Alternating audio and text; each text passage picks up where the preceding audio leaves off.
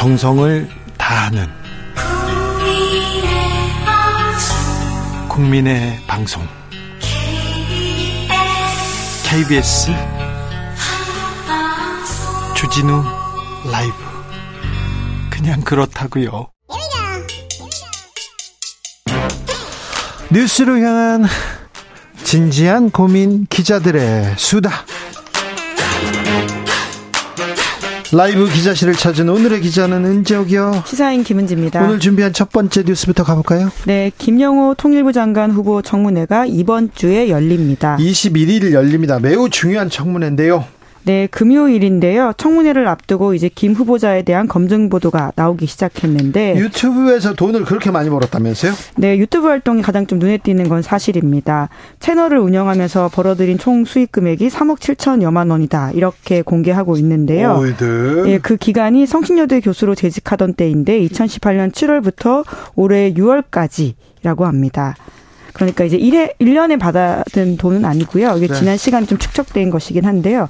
또 이 기간 동안에 학자로서 논문 발표는 한 건도 하지 않았다라는 점도 눈에 논문 띈다. 발표는 하나도 안 하고 유튜브에서만 계속 얘기했군요. 네, 물론 이제 김 후보자 같은 경우에는 유튜브 활동이 강의의 연장, 그 강의의 부재료 였다라는 식의 해명을 하고 있긴 이 합니다. 해명이 더 위험합니다. 이렇게 강의하면 안 된다 이런 사람들이 비판하는 사람 많습니다. 유튜브 내용이 더 논란이 큽니다. 네, 조회수가 가장 많은 인기 영상들을 먼저 분류해서 보면요. 78만에 나온 게 2020년 2월 29일에 올라온 것인데 제목이 중국인 끝까지 입국 금지 못하는 이유들 드디어 밝혀지다. 이고요. 뿐만 아니라 44만의 조회수를 기록하는 영상은 2020년 4월 25일 올라왔는데 속보 김정은 건강 이상으로 통치불능 상태 빠진 듯 김정은 이후 논의 위에 중국 대표단 평양 급파 명백한 오보이자 사실과 관계가 먼 내용들이에요. 네, 이제 뿐만 아니라 미국 4.15 총선 결과 알고 있다. 어떻게 그 결과를 청- 정확하게 예측할 수 아, 있었을까? 미국이 어떻게 알아요? 예, 그리고 김정은 갑자기 쓰러져 심장 수술 가능성 제기. 4.15 4월 15일 김일 성 참배 불창 긴급 외신. 이런 얼마나 내용들입니다. 이런 게 얼마나 이게 가짜 뉴스 거의 그 사실과 관계 없는 얘기인데 이런 얘기만 나오면 이렇게 찾아가서 이렇게 보고 이렇게 코인을 쏘고 그런 분들도 좀 있어요. 좀 좀 아 왜 그럴까 생각합니다. 네, 가짜 뉴스와 관련돼서 이제 일부 사실인데요. 거기에 추측이나 혹은 다른 사실관계를 괴어내서 결과적으로 사실이 아닌 이야기들을 하고 있다라는 지적들이 꽤 있는데요. 네. 4.15 총선만 관련하더라도 이제 그 당시에 미국이 한국 기업에 이제 벌금을 기업은행에 벌금을 부과했다. 이건 사실인데요. 네. 왜 부과했는지는 다른 이유인데 이제 마치 4월 15일 날이 그 총선이 마치 부정선거여서 문재인 정부에 대해서 미국이 경고했다라는 식의 이야기를 하는 것은 적절하지 않다라는 지적이 나오고 있는데요. 부정선거로 미국에서 경 벌금을 부과했다고요. 이건 가짜 뉴스 아닙니까? 예, 부정선거라고 명백하게 말한 건 아닌데 그런 취지의 이야기인 건데요. 취지잖아요. 그, 당, 예, 그 당시에는 이제 기업은행이 어, 이란과 관련해서 미국의 제재를 받은 것입니다. 그러니까요. 유튜브 채널은 삭제됐어요? 네, 이제 삭제를 했지만 확인이 가능하긴 합니다. 기록이 남기 때문인데요. 시사인에서도 관련해서 유튜브 통계 분석 전문 업체를 통해서 내용을 좀 봤는데요. 그 구독자 숫자는 24만 명이 넘습니다. 그리고 누적 조회자 수는 2,600만이 넘는데요. 애초로 따지면 3,800만이 넘는 조회수인데 그 장관이 지명되고 나서 채널을 폐쇄한 것과는 별개로 몇몇 영상을 삭제하면서 조회수가 좀 줄긴 했습니다. 아니 그런데 이렇게 좀 뭐라고 해야 돼? 통일에 좀 반대하시는 그런 목소리도 많이 내셨고요. 극우적 그리고 사실과는 관계없는 얘기를 많이 하셨어요. 이런 일로 돈을 버셨고요. 논문은 안 쓰시고 그런데 장관으로 지명됐습니다. 네, 유튜브 활동을 하는 그 기간 동안 이제 논문 안 썼다고 하는 것이고요. 앞서서는 쓰긴 했습니다. 그 김 후보자가 이와 같은 유튜브 활동에 대해서는 이렇게 청문 답변을 보냈는데요. 통일 문제와 남북 관계를 총괄하는 국무위원 후보자로 지명된 후 불필요한 오해를 방지하고 주어진 역할에 충실해야 하는 점을 종합적으로 고려해서 유튜브 계정을 삭제하였음을 양해해 주길 바란다라고 밝혔습니다. 극우 유튜버들의 전성시대라는 말이 있습니다. 왜 이렇게 극단적인 주장, 그리고 사실과 관계 없더라도 공격적인 주장을 하는 사람들이 계속 등용되는지에 대해서는, 하, 정말, 하, 한숨이 나옵니다. 1719님, 왜 이런 분이, 이런 분이 북한과 대화는 할 수 있을까요? 이렇게 얘기합니다. 다음 뉴스로 가보겠습니다. 네, 한국인의 워라밸이 OECD 최하위권이다라는 조사 결과가 나왔습니다. 안타까운 뉴스인데요. 자세히 좀 알려주세요. 네, work and life balance라고 해서 일과 삶의 균형을 뜻하는 신조어이거든요. 한국보건사회연구원의 보건사회 연구에 최근에 실린 논문인데요. 일 생활 균형 시간 보장의 유형화라는 제목입니다. 아무튼 한국 순위가 지금 한국의 만족도 삶의 질 이런 게 떨어진다는 거 아닙니까? 그렇죠. OECD 국가 대상 국가 31개인데요. 이 중에서 우리가 굉장히 낮은 순위를 차지하고 있다라고 하는 것인데 우리보다 낮은 국가가 있어요? 네, 이제 특히 노동 시간과 관련해서는 그리스, 체코 이런 나라가 우리보다 낮고요. 나머지는 다 우리보다 높다라고 볼 수 있습니다. 노동 시간은 엄청나게 깁니다. 우리는. 네, 그렇습니다. OECD 대상국 중에서는 이제 가장 길다라고 악명이 높은 상황인데요. 31개국의 평균 노동 시간이 1,601시간인데 우리는 1,915시간 이거든요. 뭐 이렇기 때문에 굉장히 길다라고 하는 것도 알 수 있고요. 주당 근무 시간이 48시간을 초과하는 장시간 노동자 비율도 조사 대상 대상국 평균 두 배 이상을 웃돌았습니다. 우리보다 네. 더 이제 상황이 안 좋은 나라들이 아주 소수가 있다 이렇게 보시면 되는데요. 네. 뿐만 아니라 성별 임금 격차도 조사 대상 평, 국가 평균에 비해서 세 배 가까이 높았다 이렇게 보이고요. 휴가 사용률도 꼴찌에서 네 번째 수준이었습니다. 지금은 지금은 노동시간 연장에 대해서 그런 얘기가 없었는데요. 어, 어, 요즘은 사라졌죠. 얼마 전까지 있었죠. 이게 참 국내 노동자들의 시간 불평등 확대됩니다. 네, 이제 아무래도 같은 기간 자영업자나 특수고용 노동자 이런 비임금 노동자의 노동 총 시간을 보면 여러모로 좀 더 문제가 있다 이런 것들을 알 수가 있는데요. 특히나 이제 사각지대에 있는 불안정한 처지의 노동자일수록 노동 시간 단축의 혜택을 받지 못하고 있다 이렇게 보이기 때문에 네. 노동 시장 이중 구조의 문제점을 드러낸다라고 볼 수 있습니다. 마지막으로 만나볼 뉴스는요? 네, 중국이 역대급 청년 실업률을 기록했습니다. 상황이 좋지 않은 건데요. 네? 예, 지난 6월 청년 그러니까 16살에서 24살 실업률이 21.3%로 집계가 됐고요. 청년 실업률을 집계한 이래 최고치라고 합니다. 게다가 석 달 연속 20%대라는 점에서도 논란이 되고 있습니다. 청년 5명 중에 1명 이상이 취업 의사가 있음에도 일자리를 구하지 못하고 있다. 이렇게 볼 수 있는 상황이거든요. 한국과 같은 기간 비교해 보면 3배 이상이라고 할 수 있습니다. 왜 그렇죠? 이유가 뭡니까? 결국은 지금 당장 나오는 이야기는 중국 청년층의 고학력화와 그에 따른 일자리가 매칭이 잘 안 된다. 이제 미스매칭에 대한 부분인데요. 아무래도 대학을 나온 사람들이 상당 부분 쏟아지고 이들이 원하는 일자리가 적절하게 지금 있지 못해서 여러 가지 불일치가 있다라고 하는 것인데요. 중국에서 사불 청년 이런 얘기 계속 있어요? 네, 그러니까 네 가지가 힘든 청년이라는 의미인데요. 연애, 결혼, 내 집 마련, 출산. 네 가지를 포기했다. 한국에서 한때 삼포 세대란 말 있지 않았습니까? 그렇죠. 그 말에서 이제 네 개가 됐다라고 하는 것인데요. 중국 젊은 층 사이에서는 미래에 대한 확신이 이제 크게 흔들리고 있는 상황이고요. 네. 그래서 이제 아예 구직을 포기한 탕핑족이라고 해서 누워서 아무것도 하지 않는다. 라는 신조어도 있고요. 바이란이라고 해서 모든 것을 포기한다는 뜻의 바이란족 도 있다라고 합니다. 게다가 부모에게 얹혀 사는 것이 당연시되는 전업 자녀라고 해서 우리가 전업 뭐 네. 일자리 한다 이런 말을 하는데요. 그와 관련한 말도 있는 상황이라고 합니다.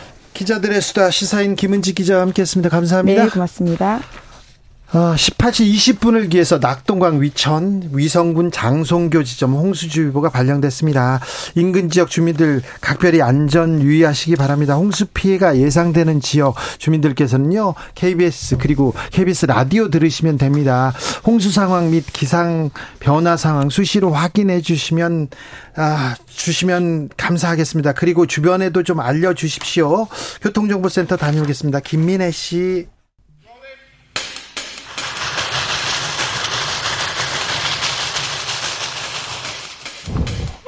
오늘도 열심히 돌아갑니다. 정치발전소 장앤장. 자, 오늘 장현장에는 특별한 손님 모셨습니다. 장윤미 변호사 오셨어요? 네, 안녕하세요. 네, 소개를 좀 더 해주세요. 예, 장윤미 변호사입니다. 제가 어, 주진우 기자님 방송에는 처음 출연이고요. 장성철 소장님이랑은 뭐 여러 군데서 이제 호흡을 맞췄고 정말 찰떡궁합이다. 이렇게 엄청 유명한 분인데 뭘 소개해요? 장윤미 따보면은 시청자분들 다 아시는 분인데요. 장성철 공론선태 소장 오셨습니다.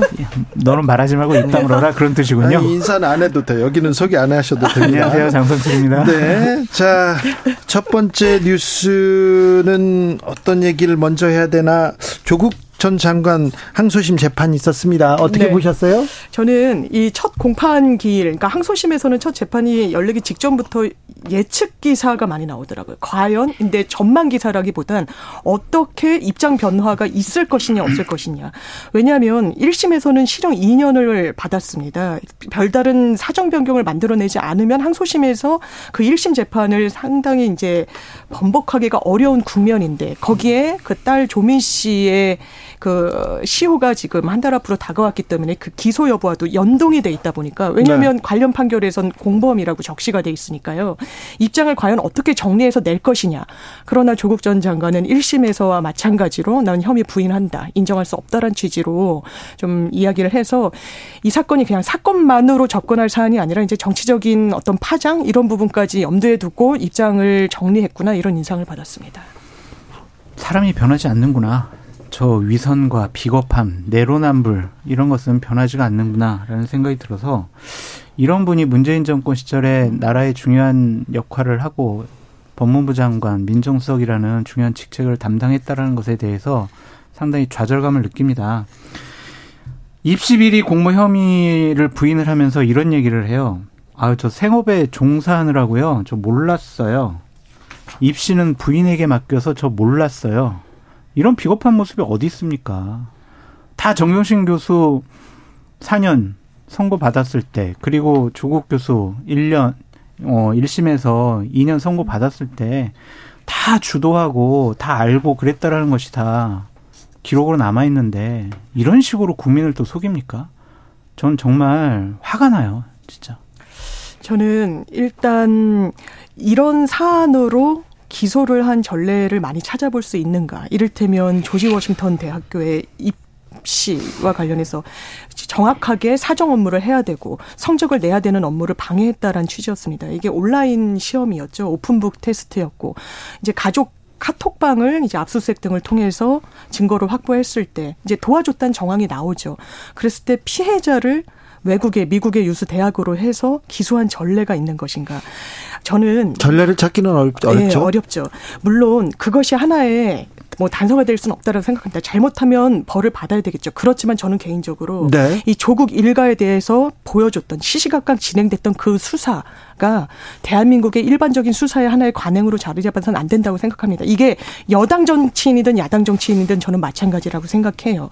왜 전례가 없는 없을 것인가? 왜 부부를 동시에 그리고 시간을 두고 영장을 치지 않는가? 검찰이 이게 다 헤아리는 부분이 있는 거거든요. 그런데 지금은 또 다시 국면을 돌고 돌아서 그 딸에 대해서까지 기소 여부를 저울질한다라고 합니다. 그러면서 나오는 워딩은 조국 장관이 뭐라고 이야기하는지 들어보겠다. 태도를 보겠다라고 하는데 사실상 이 지금 공소유지를 하고 있는 조국 전 장관의 재판을 지렛대로 뭔가 자백을 끌어내겠다는 취지로도 읽히는 거예요. 적절하지 않습니다. 어떤 수사의 기법으로요. 조국 전 장관 같은 경우에는 국민들을 많이 속였죠. 정의로운 척, 공정한 척, 깨끗한 척.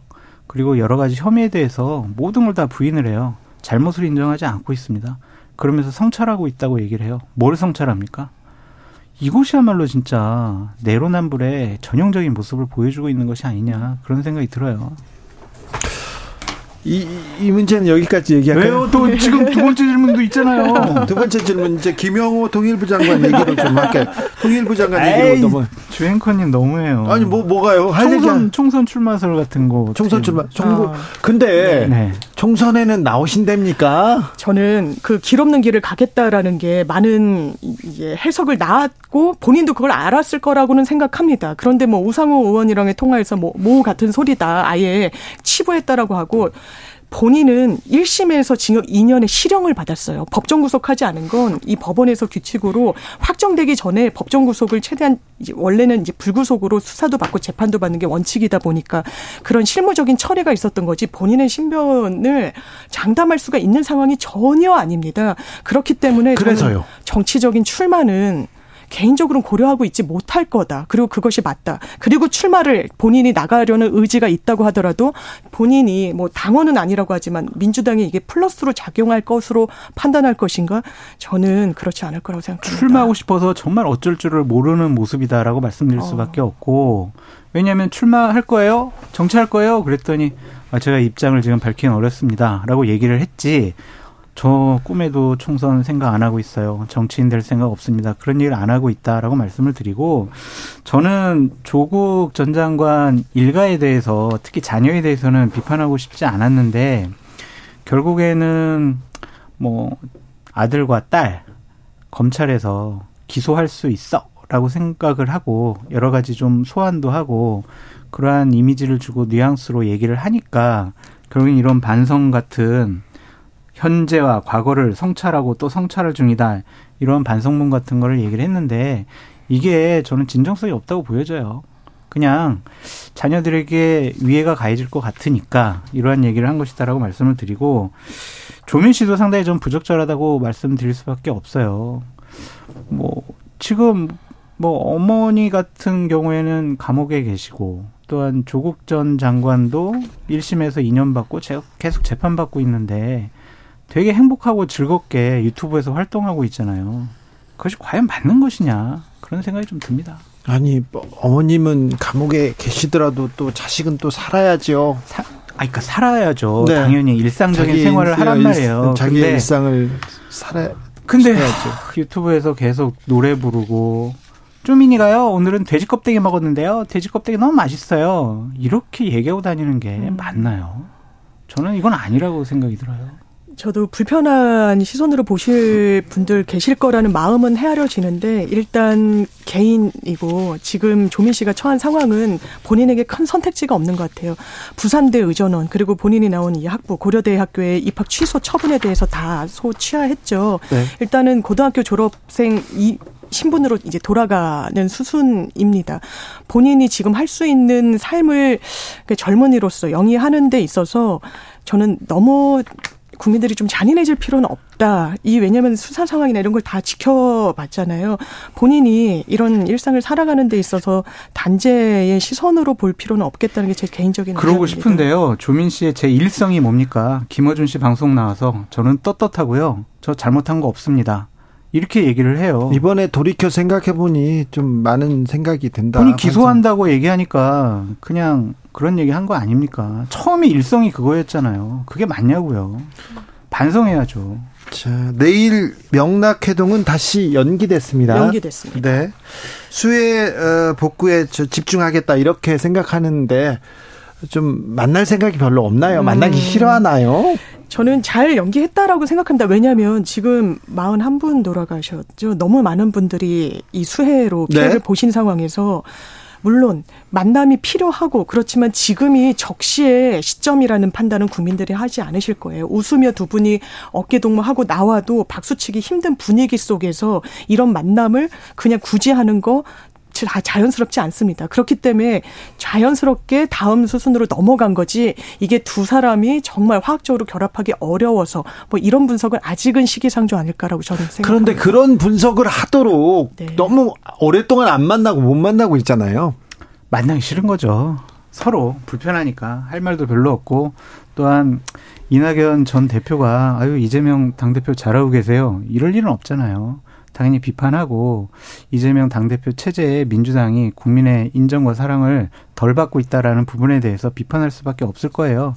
그러니까 이재명 당대표도 아 그래 뭐 수혜 핑계 대고 다음에 만납시다 이러는 건데 좀 역발상을 했으면 어땠을까라는 좀 생각이 들어요. 네.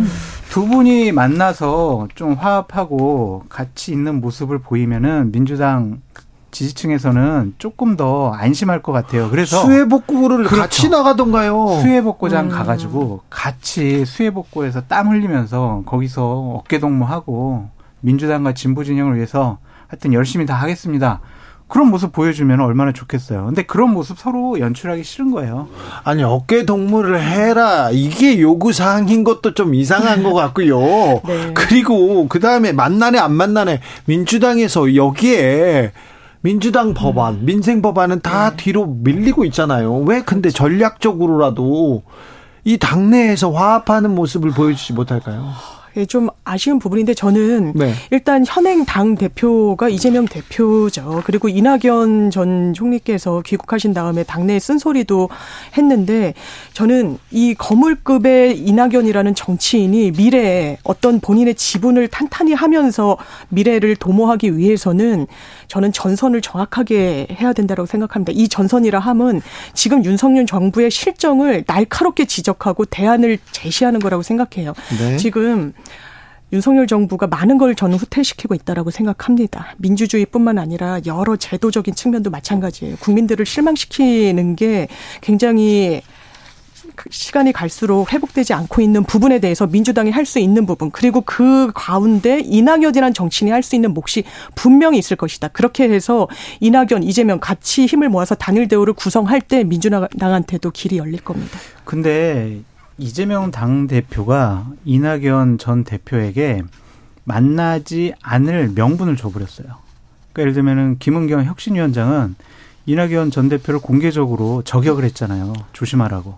그리고 서복경 혁신위원은 뭐라고 했냐면요. 아, 우리 혁신이 이재명 지키기 혁신이에요. 그거 틀린 말 아니에요. 이런 얘기를 해요. 이렇게 혁신이 차원에서 당을 통합시키고 개혁하고 혁신을 해야 될 혁신위원장과 혁신위원이 우리는 이재명 지키기 뭐 전이돼요, 선봉돼요 이런 식의 입장을 취하는 상황에서 어떻게 이낙연 전 대표가 이렇게 이 재명 당대표를 만나고 싶겠습니까? 음, 근데 혁신위에 대해서는 그런 것 같습니다. 일단 의총에서 혁신위를 발족시키기로 했을 때 그걸 더 밀어붙였던 건 이른바 비명계의 의원들이었고 서북경 혁신위원회 워딩도 저, 제가 헤아렸을 땐 그렇습니다.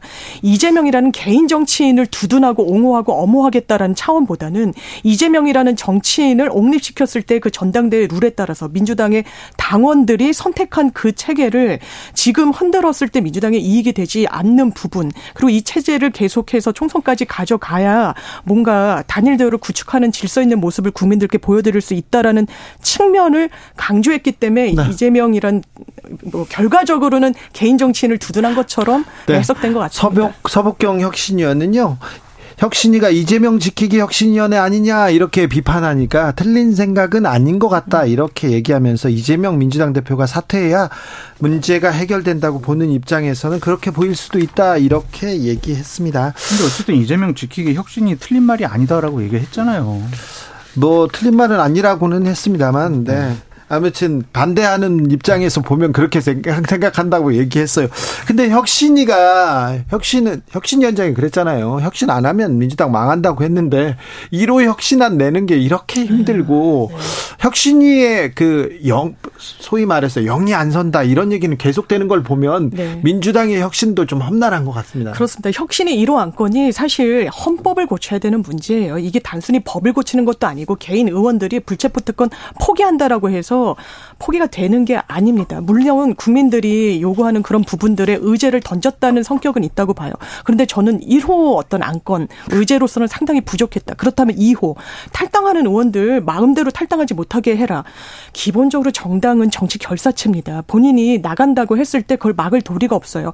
회사나 공직사에서 비위로 나간다고 했을 때못 네. 나가게 하죠. 왜냐하면 퇴직금도 연동돼 있고 징계를 정확하게 해야 되니까요. 네. 그런데 정당은 다른 겁니다. 그래서 의제 설정에 있어서 좀 더 수기가 필요해 보이는 부분이 있습니다. 그렇습니다. 그런 지적 있어요. 아니 근데 김남국 의원 그렇게 꼼수 탈당하고 그리고 뭐 윤관석 의원도 꼼수 탈당하고 그런 것들에 대해서 비판을 당연히 해야 될 것 같다는 좀 생각이 들고 네. 김홍걸 의원 같은 경우도 탈당하면은 또 의원직이 상실되니까 꼼수 제명을 하고 그거에 대해서 혁신이가 아무 말도 못 하고 이런 혁신이에 뭘 기대를 하겠어요, 조, 조앵커님. 지금 혁신이가 민주당 혁신을 위해서 태어났는데 진짜 다 바꿔야 된다 이렇게 해서 태어났는데 혁신이가 어 국민들한테 이렇게 아 이렇게 그게 기대, 자기 검열이에요. 기대를 가, 자기 검열이요. 그러니까 네. 1호 혁신한 얘기를 한 것이 한 달 정도 이렇게 시간 질질 끌어가지고 이제서야 우리가 당론으로 추인하겠다라고 얘기를 했잖아요. 그러니까 혁신위원장과 혁신위원들은 아 우리가 이 혁신안 내면은 또 의원들이 반발하지 않을까? 당에서 또 안 받아주면 어떡하지? 우리 모양새가 되게 구겨지는 거 아니야? 이런 자기 검열 때문에 혁신안을 제대로 낼 가능성이 없어요. 아 그러니까요. 이러면 안 되는데요. 네. 네, 당을 진짜 갈아 엎을 것 같은. 그리고 그 민주당이 국민들한테 지금 사랑 성원을 못 받는 이유가 어디에서 있는지 그 얘기를 조금 해줘야 맞습니다. 되는데 아프더라도 맞습니다. 네 거기에서 좀 벗어나 있습니다. 제가 건의드리겠습니다. 혁신이가 제대로 역할을 하고 있다라고 국민들께 인정을 받으려면 네. 이재명 당대표 사퇴해라. 그걸 얘기를 해야 합니다. 아 그렇습니까? 이재명 당대표 지키는 혁신이가 돼서는 그, 그거 안 한다고 지금 서복경 의원이 했어요? 그러니까요. 네 알겠습니다. 그래서 혁신이 기대할 게 없어요. 자, 청문회 좀 가볼게요. 김영호 통일부 장관 청문회가 오는 21일 있습니다. 어, 이분은 대학 교수인데요. 교수인데 유튜브로 어우 3억 7천만 원 수익을 5년간 이렇게 이렇게 얻었네요. 또 많이 버셨어요. 그런데 이렇게 아까 김은지 기자하고 유튜브 내용을 살펴봤는데요. 속보 김정은 건강 이상으로 통치 불능 상태에 빠진 듯. 속보 김정은 갑자기 쓰러져 네. 심장 수술 가능성 제기 이렇게 얘기합니다. 그리고요.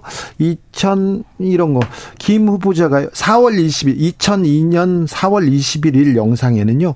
미국이 우리나라 4.15 총선 직후에 아, 한국 기업은행에 8,600만 달러의 벌금을 부과했다. 벌금 부과했다는 건 맞습니다. 4.15 총선 이후에 강력한 힘을 갖게 된 문재인 정부에 대해서 강력한 미국이 경고를 보내고 있다고 봐야 된다. 이게 또 무슨 말인지 부정선거 그런 발언은 없었습니다. 그렇게 조금 읽을 수 있는 이런 내용이었는데 좀 약간 뭐라고 해야 되나요? 유튜브 내용이 굉장히 좀 음, 좀 거칠고요. 사실관계하고는 조금 벗어난 부분도 좀 있어요. 자극적이고 극단적이죠. 네네. 이런 이분이 극우 유튜버라고는 하지는 않을게요. 비슷해요, 그런데- 주장하는 게. 네. 그런데 굉장히 좀, 아, 약간 무섭습니다. 그러니까 이 통일부 장관이라면 한반도 평화 체제에 대한 그리고 국가 안보에 대한 또한 평화 프로세스에 대한 일정한 일반적인 국민 누구나 인정할 만한 철학과 가치관이 있어야 하는데 네. 그렇죠. 상당히 타도 김정은 이거예요 그냥. 통일부 장관인데. 국방부 장관 해야죠. 타도 김정은이. 국정원이나. 네. 그래서 저는 통일부 장관으로서 상당히 부적절한 인식과 판단을 갖고 있다라고 말씀드릴 수밖에 없고 본인이 찔리는 게 많은 거 봐요. 이 유튜브 바로 지명된 날 네. 바로 폐쇄시켰어요. 그러니까 본인 검증할 수 있는 기회조차도 막아버렸다. 그 말이 되느냐? 그런 생각이 듭니다. 통일부 장관으로서는 굉장히 부적절하죠. 통일부라는 건 이 정부 조직법에도 통일을 지향하는 곳이에요. 근데 대통령부터 북한 지원 분야. 아 그러면 임기 시작하고 건현세 장관 체계에서는 북한 지원했단 소리입니까? 앞뒤가 맞지가 않고요. 그리고 이렇게 뭐 극우 유튜버라는 표현 안 쓰신다고 했는데 본인도 아니까 그런 것 같아요. 왜이 즉각적으로 다 게시한 부분을 지금 보니까 완전 삭제했다라는 취지로 해명을 하는 것 같은데 네. 유튜브로 적지 않은 수익을 올렸습니다. 그런데 현재 교수시잖아요. 논문을 쓰지 않았다고 아까도 보도하던데. 네, 유튜브 하시는 기간 동안 네, 보- 유튜브를 하는 기간 동안 논문은 쓰지 않았습니다. 이게 전문성이 있는 어떤 학자로서의 온전한 자세입니까? 대법관은 그렇다면 건강하게 통일을 지향하는 정부조직법상의 통일부의 이 정체성을 구현시킬 수 있는 인물입니까? 저는 청문회 과정에서 정확하게 점검해야 된다고 생각합니다. 그러니까 청문회에서 이런 부분 좀 따져야 될 것 같아요. 그런데 권영준 권영준 대법관 후보자 사실 법률가니까 네, 네. 대법관이 어떤 자리이고 어떤 분이 가야 된다는 거 좀 알고 네. 있잖아요. 그런데 좀 제대로 따지지도 않고 이런 문제 있는 사람들 어, 민주당에서는 왜 문제 부각시키지 않는 건지 저는 좀 이해가 안 가요. 저도 매우 아쉽습니다. 제가 그냥 기자를 하다가 법조인이 된 다음에 가장 놀랐던 아 정말 대한민국을 움직이는 인사들이구나라고 했던 게 대법관이었어요. 왜냐하면 법 위에 있다라는 표현은 과도할지 몰라도 법이 모든 부분에 공백을 메워주지 지 못하니까 판례로서 사실상의 법을 만드는 지위에 있는 사람들입니다. 그렇죠. 그런데 일곱 개 대형 로펌으로부터 한 건당 기계적으로 산정을 하면 3천만 원 정도의 보고서를 줬습니다. 대형 로펌으로부터 의뢰받은 보고서는 객관적이고 중립적인 보고서가 아닙니다. 한쪽 편을 드는 그쪽이 대리하는 곳의 이익을 반영하는 의견서일 수밖에 없습니다. 그 정도 또 돈까지 수임료까지 받는다면요. 그렇다면 대법관이 된 다음에 이 대형 로펌 일곱 곳의 사건 회피할 겁니까? 그러면 사건 못 할 겁니다. 아 못 하죠. 그 특별히 김앤장한테 그렇게 많이 그렇습니다. 이런 부분은 왜 이런 이런 사람들 좀 추천하는 거 있잖아요. 이해가 안 좀- 돼요, 진짜. 안 됩니까? 이해가 안 돼요. 안 되죠. 상식적이지 않잖아요. 비합리적인 일들이 계속 벌어지고 있다라고 말씀드릴 수밖에 없고 대법관이면 그래도 우리가 야, 저 사람 인품부터 시작을 해서 학식, 그다음 뭐 본인이 주장했던 여러 가지 학설 이런 것들이 누구나 다 인정해야 될 텐데 대법관의 판결로 이 갈등이 종결되는 그리고 이 원칙이 정해지는 그런 그 체계를 갖춰야 될 거 아닙니까? 이분의 판결에 대해서 권위가 실리지 않을 것 같아요. 음. 그래서 이런 분을 제대로 검증하지 못한 부분, 추천한 부분 다 문제가 있다고 보여집니다. 임명 동의안 국회 통과했어요. 통과했습니다. 그런데 민주당에서 네. 왜 이렇게 찬성표가 많이 나오죠? 저도 그게 놀랐는데요. 별 논란이 없었던 서경환 대법관 후보도 반대표가 나왔는데 거기보다 더 드라마틱하게 많이 반대표가 나오진 않았더라고요. 음. 그러니까요. 예. 민주당 뭐 하고 있는 건가요?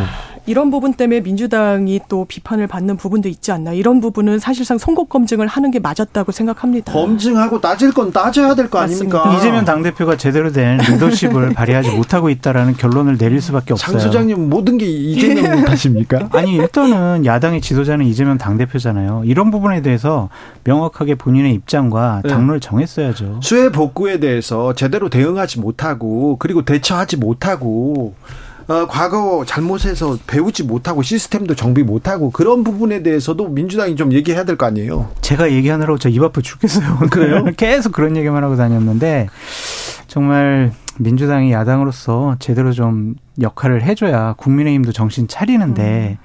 민주당이 좀 허약하고 계속 민주당이 무슨 얘기만 하면 이재명 당대표 4번 리스크 막으려고 그러는 거지라는 프레임에서 민주당은 계속 허우적대고 있어요. 그, 허, 그 프레임 지금 얘기하신 거잖아요. 네. 네.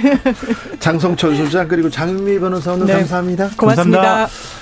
저는 여기서 물러가겠습니다. 저는 내일 오후 5시 5분에 돌아오겠습니다. 지금까지 주진우였습니다.